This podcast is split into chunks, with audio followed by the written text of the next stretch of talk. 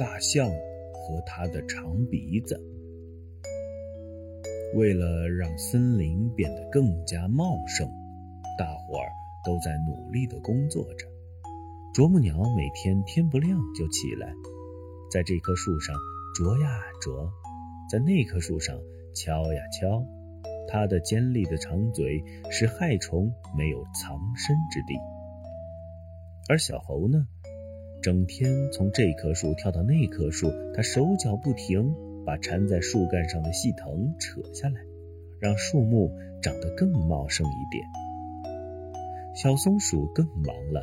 它用自己的尖牙把一球球松果咬下来，然后再用爪子把土刨开，把松球埋下去。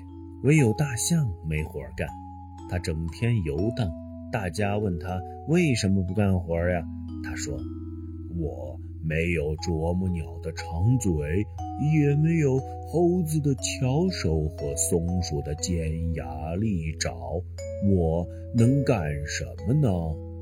有一天，大象被地上的枯树干绊了一跤，它气急了，就用鼻子卷起枯树干，把它扔得远远的。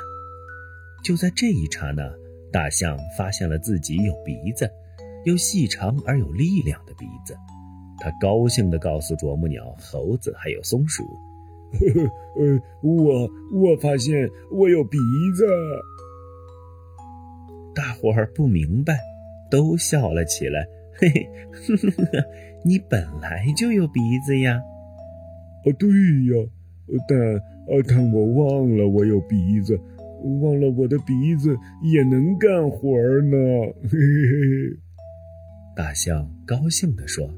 于是他用鼻子卷走了森林里横七竖八的枯树干，给小松鼠腾出了更多的播种的地方。不久。在原先堆着枯树干的地方，长出了一只只小绿苗。大伙儿夸奖大象有一只多么能干的鼻子呀！